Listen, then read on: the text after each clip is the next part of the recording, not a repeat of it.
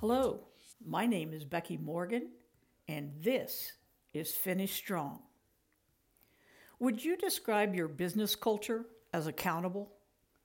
Many CEOs I talk with want more accountability in their organizations and are not quite sure how to achieve that.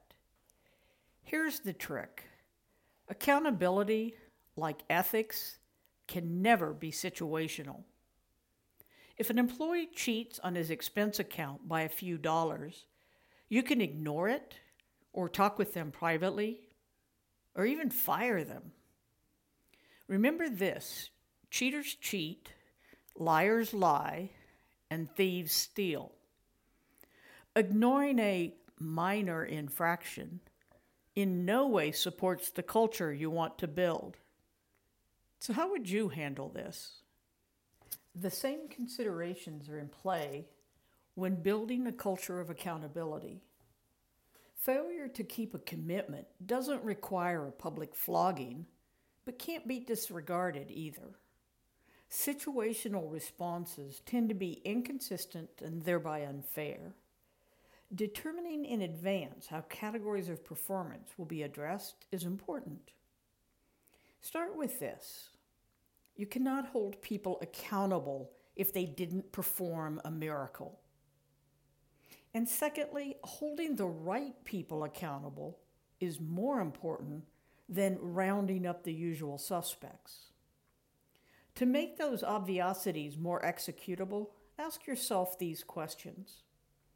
Are your processes, and this includes business processes, capable of supporting a culture of accountability? If they are not, who's responsible for that?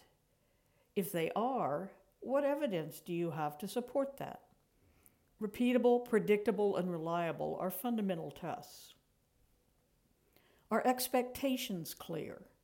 The nod of a head is not evidence that they are.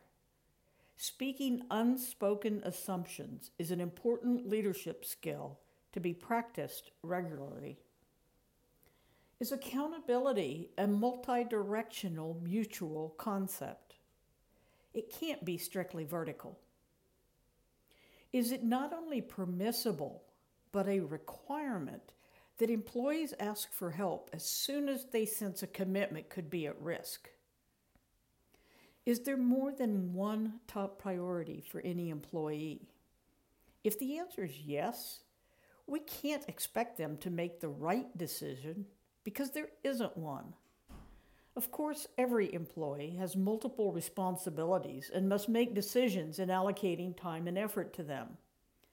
Without an agreement on priorities, accountability is like Monday morning quarterbacking, appreciated by no one and serving no real purpose. Do your employees, as groups and as individuals, have the tools they need? Those include effective training, context, and many other facets of success. Now that you've considered those questions for your employee base, which includes all levels of the organization, and that means yours too, revisit them thinking about your customers, then your suppliers, and all your other constituencies. Accountability is a discipline, not a murky concept. If you want more of it, start with more discipline. Not the punitive kind, the enabling kind, the finish strong kind.